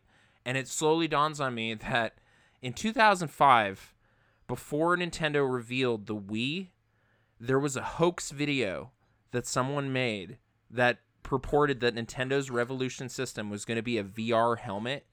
And they made this elaborate, like, eight-minute trailer, and it uses this entire piece of Harry Gregson Williams' music during this bit. And I was just like, that's what this is. This is this is that stupid thing, that fake video. I'd like that. So I had to watch it after. This is a very specific to Nathan experience. So specific. I thought this video was a bigger deal than it allegedly is, because it has like three hundred fifty thousand views or something on YouTube. Like yeah, it is like a forgotten like, piece I'm, of I don't even know what you're trivia. Talking about, but here you are with this very specific cultural moment of just like one hundred percent real, true. Just look up Nintendo on hoax, I guess, okay. on YouTube. Every beat of this song is is like ingrained in my memory from this very weird, excited time about Nintendo games. Yeah. yeah so yeah. It was super crazy hearing that play while The Rock is kind of just going around fighting all these dudes amidst all this chaos. Uh, ridiculous. But anyway, we should get to the the decision where he has to like make the call. This, yeah, this so situation is worth guns. Seann yeah. William Scott gets involved, right? At this point, he's in a bus, like pinned down by tons of gunfire, like yeah. screaming for help and stuff. And Rosario yeah. is also like at odd, like it's like he has to make he has to, he has to almost be in two places at once, but can't take care of everybody with his fists anymore, right? Yeah, that's right. They they put him in a position, an impossible position, and he already has two shotguns in his hands, but he's been hitting people with them. Yeah, he's been punching so... people with the shotguns. Uh, yeah. And then the music really kicks up an amp here, and he gets up and he chooses like, all right, fine, let's do this. And he just uses shotguns in ways that I wish more people in movies felt like they could use shotguns. It's pretty amazing. Like as video game fans in t- like two thousand three or whatever, this was gangbusters with me and my friends. Like this was great stuff. Like, just, he like uses, he was dual wielding yeah, full size rifles, like long barreled shotguns. He's holding them straight arm, which is pretty impressive because these don't look like rubber ones. Like these look like just proper size guns. Maybe mm-hmm. they're like hollowed out a bit, but like he's still straight arming these shotguns. And then yeah. because he's dual wielding, using his armpits to cock to pump them pump them yeah and then even yeah. at one point putting them together and using his extra long finger to blow to shoot both at the same time as like one shotgun. I don't know, I was and, and yeah he's like a marksman with these, like he's hitting dudes on buildings like yeah, fifty yards away oh, with a shotgun, a shotgun. he's, yeah he's he's marksman it up yeah. But then like it all devolves into a guy is a sniper on him. He knocks the sniper gun out of his hand and goes flying through the air. He catches it midair and straight arms a sniper rifle at, yeah, uh, and knocks. He like no scopes, no the scopes the handgun out of Christopher Walken's hand, out of Christopher Walken's hand, and he goes whoa, like it's all right. Oh yeah, I swear there was a T V spot for this movie that also had him saying ow in a very great way. But that's gone now. That's yeah. like part of marketing history or whatever. It does not sure. take place in the movie. But yes, his his like whoa kind of moment Uh, and then the whole village is kind of just turned against Christopher Walken, right? Yeah. Like, they have him. They have the slave driver, like, pinned down. Yeah, they have the, the leg up. Oh, there's one more really quick. He kind of, like, comes to head-to-head with the whip guy. There's Now there's yeah. three whip guys. That's right. And there's a great sequence where he's on his hands and knees, and he has to push up into the air jump while being whipped. And he whips over and under whips in the air flying at him. Right. He's like dodging whip hits yeah. by just acrobatic business. And then, yeah, he has two pistols at one point and takes care of two of the whip guys. Yeah. And then his hands get whipped together by the third guy, and he has to take care of him. How does he best that guy? Like the You've ultimate You've seen henchman? This, yes, like much, much more recently than me. Oh, I got to fish th- through my memory here. Like, yeah, I'm trying to think how he would turn the table in some sort of ironic way, you know? It like might not be. It might just be like he grabs a whip from him and then just, like, pulled him to a punch. Vaguely I don't know if he punched this? him out. Yeah. Anyways. Um, so... Either way. While you're thinking about this, so guys. he he has finally, like, turned the table on Thatcher. Thatcher... Uh, how does Thatcher take a bullet to the gut? Oh, it was Rosario, right? Oh. Well, no, no. It's like an option A, option B thing where it's just like, all right, you still have a chance. You can just leave, or you can, you know, get, we'll make you do that. And he's kind of just posturing and talking and just, like, insulting all the villagers. He calls them Oompa Loompas at one point, and he keeps going for his pistol. Like, yeah. it's just right there, and he, he picks it up. And I think t- uh, some villagers shoot him a couple yeah, times. Yeah, some villagers shoot him. Is what it is. He it's gets just shot kind of from gut. the crowd. He gets and then shot he's immediately twice, like, yeah. Um, yeah, I do like that B option. So I mean that A option. option so. I will take option A, and yeah. then he like starts to walk away, but he's he's done. Like, he's, he's collapses he's been and shot. He dies, yeah. And yeah. then they celebrate, ah, and they have the gato. They have freed the town, and Beck has his his prize. Actually, yeah. There, there's a moment where it's kind of like, oh, I think, I think Seann William Scott ran away. I'm gonna have to just get him again or whatever. But then he shows up and makes a big show of just like, see, I am an honorable person. I brought the gato back. How about that? You all thought I was just a goofball. I'm actually really great. And then he gives the gato to Rosario, yeah. and then they they part ways. And then she holds it up, and the village is like, yay, we're free. And so, then they hit it head to head for the plane. Yeah, I guess so we they, didn't even talk about how the Scottish guy helped out with this whole situation with the bagpipes. Yes. But whatever, that happens. It wasn't a great the, gag. The it's like maybe the stampede was kicked off by angry cows and bagpipes. Yes, that, that's my theory. Oh, and but, he's just yelling random stuff in the streets too, like trying to be poetic. Yeah, or something. He yells some biblical stuff or something yeah. about like, hey, you better watch out, like uh, Beck is gonna get you. He's gonna I forget smite which you or that something. Was, yeah, but... I know. He's yeah. speaking like old timey language, like old like these and thys and thous. Um, yeah. So we cut back to L A.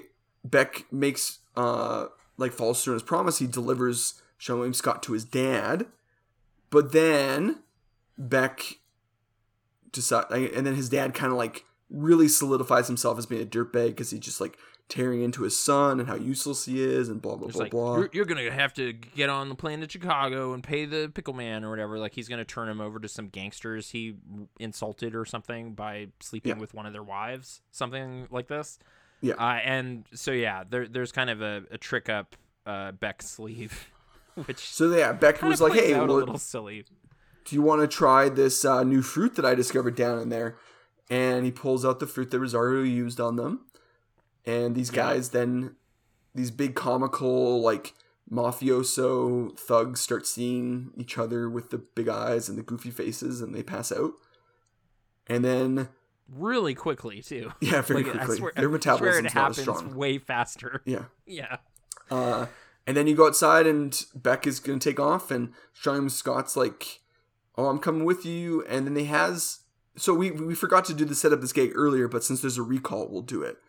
So Seann William okay. Scott, when they are facing each other in the jungle before, uh, oh yeah, before maybe it was right after they get, I don't remember, but it's around the time when the baboons first. I think it's up. After the Jeep crash, yeah. but before the traps. There there's kind of this yes. little thing where it's like, hey, you need to stop pushing me around. I'm gonna I'm gonna show you something. And then, and then he he lifts yeah. up one leg and he's like, how about a little thunder?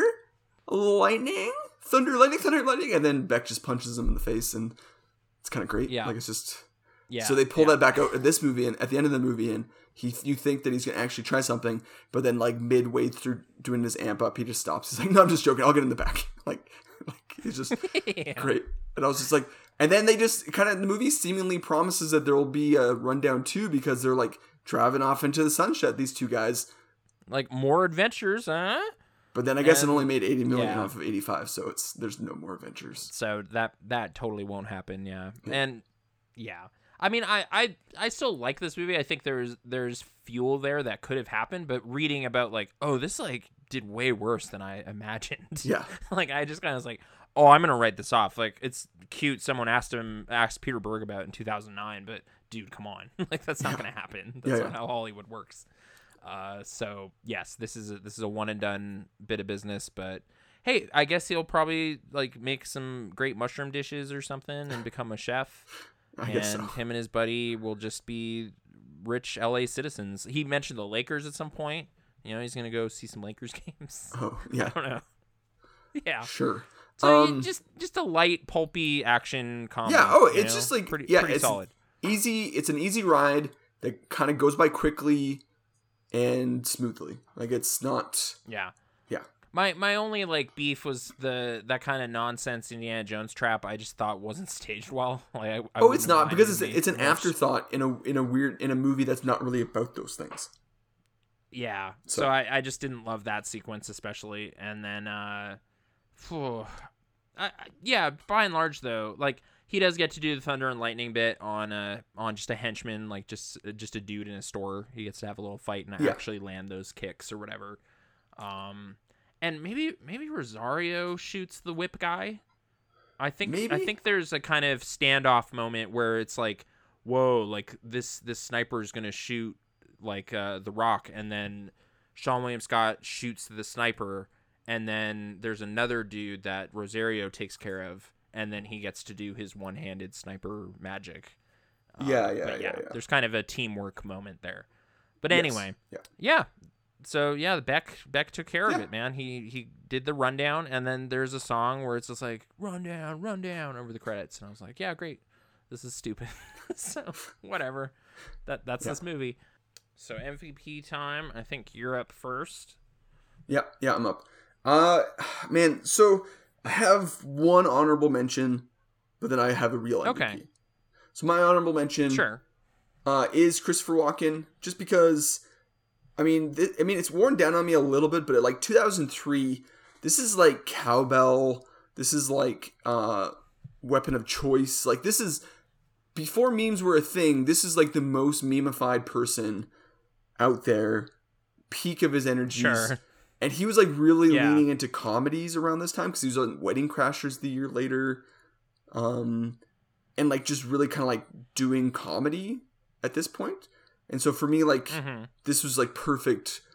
Because, like, he doesn't have to do anything serious, and he only really gets, like, any of, all of his scenes, he just kind of gets to do whatever he wants, which is have that stilted language broken up by, like, very yeah, Christopher Walken. Yeah, like kind of chew scenery, but still keep his feet on the ground. Yeah, exactly. So, yeah, yeah. Yeah, so he he just makes it really extra entertaining. Uh, I do like The Rock in this movie, but for me, it's like Seann William Scott is the M V P. I'm just like... Okay. I just really enjoy him generally. I don't... Similar to you, like, I just have like a fondness for him, but like it's... He's always like... It's almost like um, a Patrick Wilson level of thing where it's like, man, this guy is so great. I wish... he got more opportunities or more vehicles or something where he could go and shine yeah. more often, because when he does yeah. show up and he shines, it's like, oh, this is, this is great. What's, what has the world got a problem with this guy for? And it's like, man, I, I should watch Role Models again. Like, I remember he gets a big part in that. Yeah. And, and he is funny in that. I find for a while. The movie's a bit of a downer because it's like the Paul Rudd, like curmudgeon era where he was just like a curmudgeon in a few of his movies. It's just like Paul oh, Rudd being really... Well, negative, and I'm like, doesn't he oh, lighten up over the course of it and get into LARPing? uh something? He lightens up, but it like it's kind of just part of his character to be like a complainer about things, like a critical person. Okay, just kind of a wise ass or whatever. Yeah, and a bit of like a a gloomy Gus type of thing. Like he's like his opening okay. scene is like he's in a line at Starbucks and someone's ordering, and he's like, "Wait, why did you not know your order before you got to the till?" Like he has a whole thing, and it's like. He's trying to be like a Seinfeld, but like, like with old man rant or something. Yeah, but I'm like, man, you're Paul Rudd though. Like, you should be happy. Just be Life cool, is good for man. you, man. You should be like the dude, like all the Speaking time. Speaking of which, yeah, there's this great gag in. He's in uh, Turtles, the new Turtles movie. Uh, he plays Mondo oh, yeah. Gecko, and it's he's kind of great. But in the credits, he comes last, and he gets an Anne introducing Paul Rudd, and famously credits. When they say introducing, it means like it's their first on-screen appearance. It's, it's big it's, debut. Yeah, welcome and it's to movies great. there, Paul. Yeah. yeah. Anyways. You may remember uh, him from Friends. Yeah. Yeah. Yeah. Lots of things. Um, but anyways, yeah. So Seann William Scott is like a guy where he, he just, in my mind, like I've seen him in so many things I've really liked him in as a leading man, as a funny guy, as all these things. But like. I don't know. I think Stifler might have really like locked him down, like as a character, where he just could never kind of kind of typecast him for a while there, or yeah. something. Yeah, it's it's a little unfortunate. Um, but yeah, I, I honestly also chose Seann William Scott. Okay, uh, I just wanted to let you say your say your bit on him as well. Yeah, th- this this was the movie that kind of put him on my radar, I think, and made me a fan of his. Um, and probably led to me watching the promotion and all those things we were talking about earlier. Sure, yeah. I, I feel there's other solid contributors here. Like, I actually thought it was a pretty fun, goofy action score like Harry Gregson Williams did. Yeah. Or, uh, yeah, Christopher Walken. Rosario is actually pretty good. Yep. And I like that they don't treat her character as, like, just a Pop-Tart or anything. She's just a serious rebel character. There's no, like, anything... Yeah. untoward about her at all. She's just like, no, I'm, I'm well, trying to like, save my village. They they hint at this, like, Seann William Scott has the hots for her, but she very clearly yeah. later in the movie establishes, like, no, like, I'm not interested. My whole like, goal is to free no, my No, I need to get town. this treasure to save my people yeah. or whatever. Yeah, like, she's and, like, all business. Which and then nothing fun. comes of that because that's not her story, right? Like, it's not... She's not serving Seann William Scott's story. She's serving her own. So... Yeah. Yeah. Yeah. So, so yeah, pretty, kind of refreshing. So I guess the writing also is pretty fun, like yeah. pretty solid. And honestly, um, the directing, like there's some good usage of slow-mo. Uh, there is The Rock walking away from an explosion. And I actually oh, like that explosion because... kind of billows with the heat. Yeah, because they have the yeah. blast wave come like a second later. And it's like, oh, that's yeah, actually kind of realistic. Good. So... Yeah. And then you cut to Seann William Scott going, ooh, and like flying through the air. Not cool. And... That's that's solid. That's yeah. that's okay stuff. It is pretty uh, solid stuff. Yeah. Um. Yeah. Yeah. Yeah. It's so a, yeah, it's a, a lot of lot of solid contributions, like good group effort. But yeah, Seann William Scott, I think get like especially now watching it for the first time since the Uncharted movies, it was kind of all I could think about. It was just like, oh, he's kind of just a Nathan Drake type character. Like it's just like a goofball treasure well, hunter and guy. He's, who, to be fair, isn't he almost the right age of what Nathan Drake is in is in the games? Like in, in this, he's in his sure. thirties? Yeah. Like, I guess he's twenties, in his forties. thirties but... in the first games. Yeah. Okay. Yeah, that's, I don't know. They just, the movie just was like, went in a perplexing direction where it was like, let's make him twenty-one or something like that. And it's like, what? And Indiana what? Jones for like yeah. a minute. Yeah. oh, the, the Uncharted movie. Yeah, the yeah, Uncharted. Sure. Yeah. But just, so. yeah, like he's got his little treasure journal and stuff, and he's trying to just do all that stuff. just like, oh, I, was this a was this a panther, like in the stonework or whatever? There's just dumb little thing with that. But sure. anyway, yeah, solid solid business from him. Yeah. Uh, so, yeah, unanimous M V P, Seann William Scott. Yeah. Uh, put him yeah, in and the, stuff, I mean, The Rock. Hollywood. The Rock also did a, does a good job. Like I said, he's this is one of those movies where I'm like, oh, this guy has potential to be a big action star. And yeah, this is a better example of it where, like we said this a couple times. This and he, is a little... Yeah, he balances the toughness and the likable, funny aspect. Well, and, and then even also, makes, like, so. like that scene you talked about at the beginning of the movie where he goes and talks to his boss. And he, that scene doesn't come across as, like, brash or egotistical or, like, oh, this guy thinks he's all that. It just comes across as, like, actually concerned for the well-being of others. Like, he's just so confident in himself. He knows...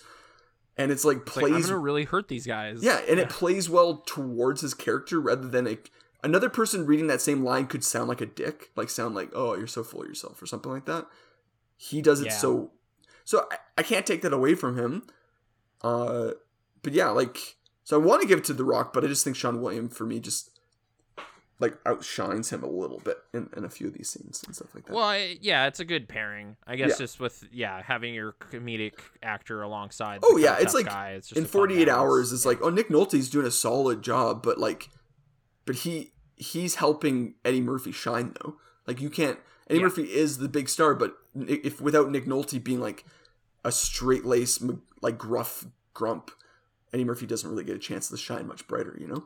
So. And then Tanoi Reed is the guy actually taking all these bumps and getting thrown through the yeah. air. So, you know, props to him also. Yeah, props to I him. think he won an award of some kind. To be fair, I think he's been his like so. body double like from day one. Like I think he's still his okay. stunt double to this day type of thing. Great. So. Well, that works out. Yeah. So, yeah. All right, time for questions. Um, I just have one, I guess. Let me just see how I wrote it. I, I kind of teased this when we went to a baseball game. Uh, but why does it seem like people don't like the Spy Kids movies? There's kind of a huge gulf between what critics said at the time and how those scores look now for audiences. Like, it just seems okay, like so I made the observation. something happened. Yeah, I made the observation, and I still stand by this, because I also made an observation before we started the podcast today. So, yeah. IMDb scores, IMDb, I think, has an unbalanced, like, their members are unbalanced towards Gen X and older millennials, who have a tendency... Like, the user base is pretty old, in so, a way, and a lot of website. men. And their tendency, like, they're okay. probably about ten years too old for when Spy Kids came out. And probably a little bit of toxic masculinity seeps into their lives, so they can't have fun with movies that they're too old for. Okay. And like the best example I can think of this is like, what's their top? The top two fifty on IMDb is a bros list. Like it is a bros cinema list. There's no space yeah. for feminist or European or cultural cinema in there. It's always like violent. Bro cinema movies, like set movies from the seventies, Shawshank Redemption, and superhero films. Like all the top every tens. Nolan movie, yeah, is in the top two fifty. This is what I mean, except like except Tenet. So yeah. that tells me who their base is, right? When I go to like Letterboxd, yeah. Letterboxd top two fifty is very different, very very different because okay. it's more younger millennials and Gen Z that are on it. Now, actually, I didn't go I look, look into Spy Kids. So my theory might okay. fall apart here, but I'm going to open it up and I'm going to check out Spy Kids. Yeah, I, I know the scores for the first three Spy Kids just in my brain, so we'll see how they stack up. Okay, so uh, Spy Kids, okay. So on, on Letterboxd, it's a two point nine, but looking at, you can see where people put the different scores. There's a massive yeah. bump at five stars. There's almost nobody has four point five oh, okay. stars, but a lot of people have five stars. Do a lot of people have one star then? Uh, no, it, it averages out as like um, from two and a half, three, three and a half is like where it's sitting with most of its stuff. Okay. So it averages That's out. probably actually where I'd put it. As like well, you did. You did. You put it at three. And I... No, you put okay. it at three and a half and I put it at three. So we're about where most people are. Okay. Um, okay. Spy Kids two sits at two point seven, which I think is crazy because I think it's better. Yeah. Um, yeah. And again, like it's all that there's a, it's like a, the Venn diagram is up in the middle. And again, there's a massive bump at five stars. So clearly there's okay. like, I'll tell you the number. Actually, there's one thing some I like, passion. four point five thousand people said five stars. one point five thousand said one point five stars, but three stars was okay. twenty-one thousand. So we're just above the biggest bump there. And Spy Kids three D will be the lowest at two point three. And that has a bunch of one stars. Yeah, that those actually roughly equate to the IMDb scores because it's like five point six for the first one, I want to say five point four for the second one, and then four point three for the for the third one. Yeah. Uh, so and yeah, the thing that brought this to mind was watching the third one and kind of trying to like puzzle out like, is this movie supposed to look ridiculous and bad like in a way that's like funny? Because it's sort of doing that. And if if so, then it's intentional, and that's that's pretty funny. But if not, yeah, this is, movie has horrible special effects and is really bad. But I don't know. Like the I, I have a tendency to think to that, the, like looking at Robert Rodriguez's career, he I think he does intentional bad on purpose.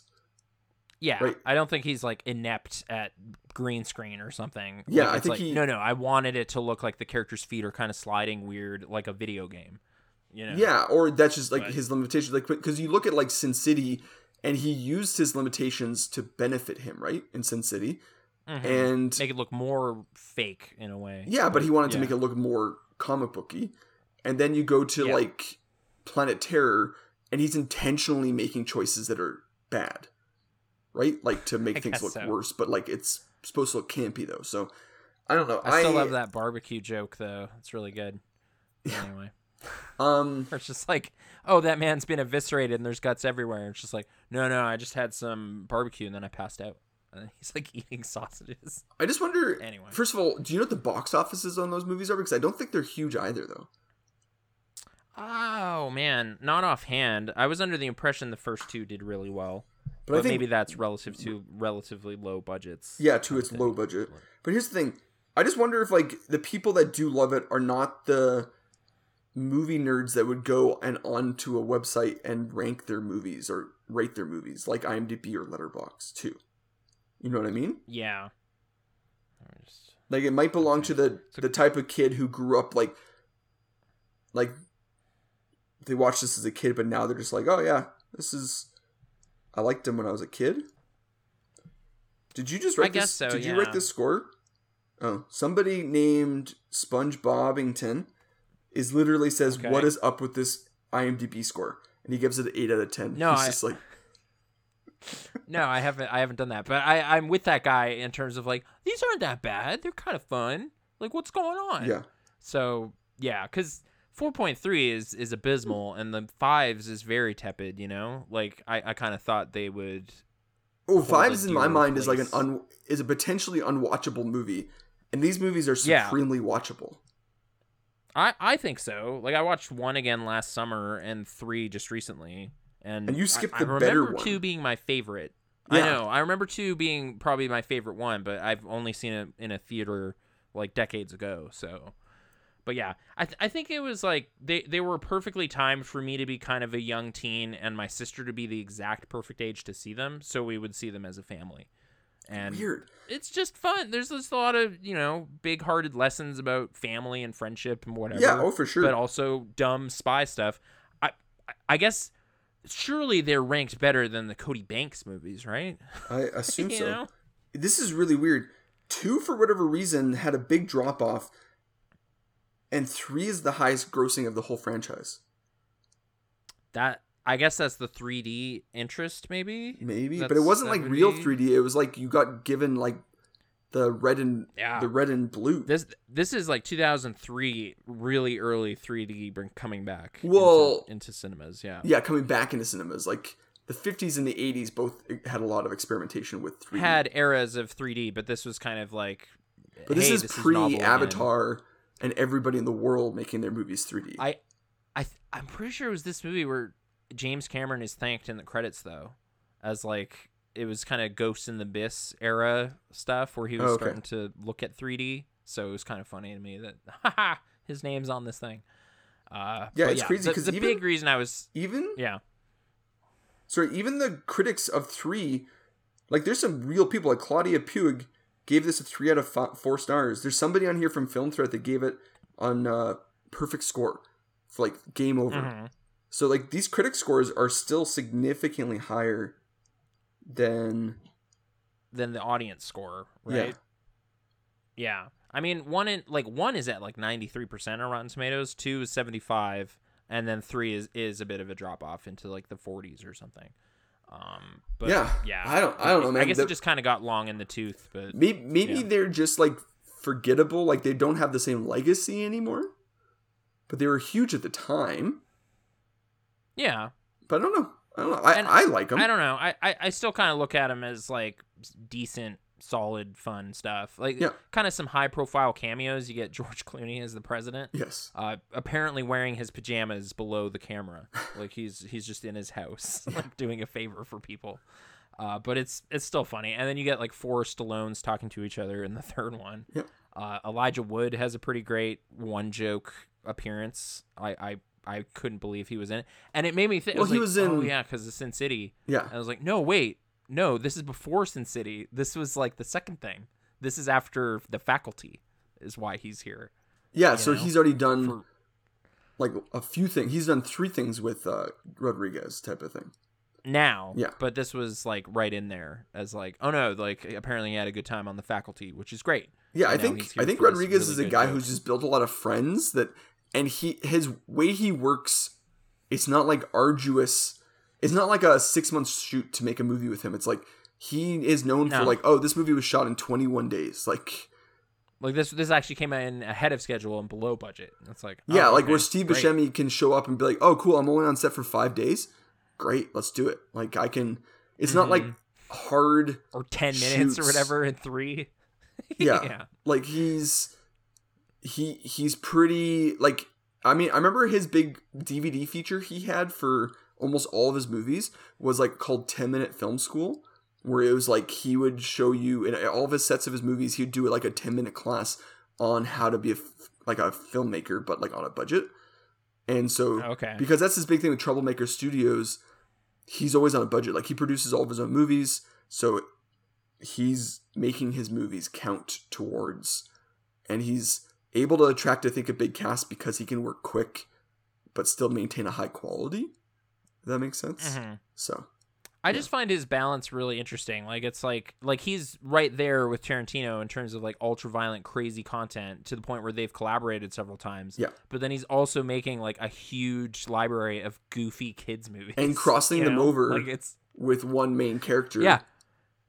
Yeah. Machete. Danny Trejo showing up as Machete in like the raunchiest, like tr- trauma-esque violent movies, and then also. Yeah, yeah, he's their he's uncle. Uncle Machete. He's Uncle Machete. He's fun. yeah. He's got gadgets at his house yeah. or whatever. Like, no, any kid that grew up watching stuff. Rodriguez movies with Antonio Banderas is eventually going to be like, what else is this guy making? And be like, oh, okay. Oh, wow, he killed like fifty people in this movie. yeah. That's so weird. Because yeah. he's just like goofy dad in, the, in these other things. Yeah. So I don't know. It, it's just endearing in some way. I'm re- I, I guess I'm really happy Rodriguez has this balance of like this other filmography. Well, you That's know he's making like, a fifth one. Oh, no, he's, he's a good dude. He's not crazy. Yeah. You know he's making a fifth yeah, one, Yeah, I saw right? it. twenty twenty-three, there's another one coming With out. Zachary uh, Levi as the dad now? Okay. I, so, I've laughed at some Levi business. And then Gina maybe? Gina Rodriguez is the mom, and then two new kids. So. Okay. Yeah. Uh, hey, you know, like I don't I don't know that I'm the target audience anymore, obviously, because I'm in my late thirties. But... uh I don't know. I just don't like, know who the target audience is, because he made another one for Netflix where he brought in his... He folded in Spy Kids with his Lava Girl and Shark Boy. But I'm like, yep. who remembers Adventures... Like, other than us, who remembers Adventures of Lava Girl and Shark Boy? I, I was, like, confused watching Spy Kids three because I thought Taylor Lautner was in that movie. No. So I was kind of looking for him. And it's like, no, no, he made another three D kids comedy, like, yes. the next year. I was he like, made a couple. Oh, he also okay, made one called sorry. Shorts that everyone forgets about. Yeah, it's like an anthology movie, right? Yeah, I think like, so. Hence the shorts. I think, yeah, yeah it's weird boogers and giant C G, like, Correct. silly yeah. putty or something. Yeah. yeah. So. But, eh, whatever. I just wanted to, like... Like, I stumbled on these scores and was kind of like, what? What's wrong with everybody? These yeah, are fun. Like, in all fairness, summer, you so. and I are both, before we even had this conversation, both of our scores for these movies are higher than the, than the Letterboxd scores are, type of thing. Yeah, but like, we're still, it's it's still kind of mid. Like, yeah, not, I'm I mean, not championing it at five stars. Our highest is three point five but... for, you have three point five for the first and second. I have it for the second. I have three for the first and then two point five for the second, but I'm still higher than the average for all three. Yeah. Oh, no, I'm slower. And yeah, maybe I'll, maybe I'll watch the second one again. I'm but, lower for the second. Yeah. I just I remember Crazy too. Creatures. So there's like crazy Harryhausen-esque creatures going on. Yes, yeah. Uh, in that one, so yeah, exactly. pretty fun. So, yeah. And Danny Elfman did that song for the first one. But maybe, anyway, there maybe you go, there's Spy a Kids. Robert Rodriguez batch in our future where we just like look at the films of Robert Rodriguez. And alternate, like, the kiddiest kid movie with, like, the viciousest R-rated business that he put out. Yeah, taking place uh, in a strip club just, with the worst name said by the w- the worst way possible ever. Just the scuzziest way ever. And yeah. then c- contrast to, like, and then the next year. Cheech Marin will show up in his next movie as another uncle or a as friend or something. As his goofy, like, mechanic character or whatever. It's like, oh, what? All right. I know. Two, two sides of the same coin. It's yeah. interesting. Yeah. But anyway, Anyways, yeah. uh, that's all for this week. Thanks for listening. Uh, if you'd like to send a question for a future show, email ryan o cavillo dot c a or nathan o cavillo dot c a. You You can also reach us on Instagram, OK Video Podcast. Should we bother signing up for threads? Let us know by emailing okvideopodcast at gmail dot com. I, I think it kind of came and went really quickly, but it's Is it, sort of... I don't a, think it went anywhere. I think it's just here now. I think it's just the, the user kind of interest dropped quickly, but maybe maybe it'll last. Anyway, next week we are continuing to spend time with former Calgary Stampeder Dwayne Johnson in a movie I'm very excited to watch for the first time, Walking Tall. Speak softly and carry a big stick. Until then, I'm Nathan. And I'm Ryan. Bye-bye for now.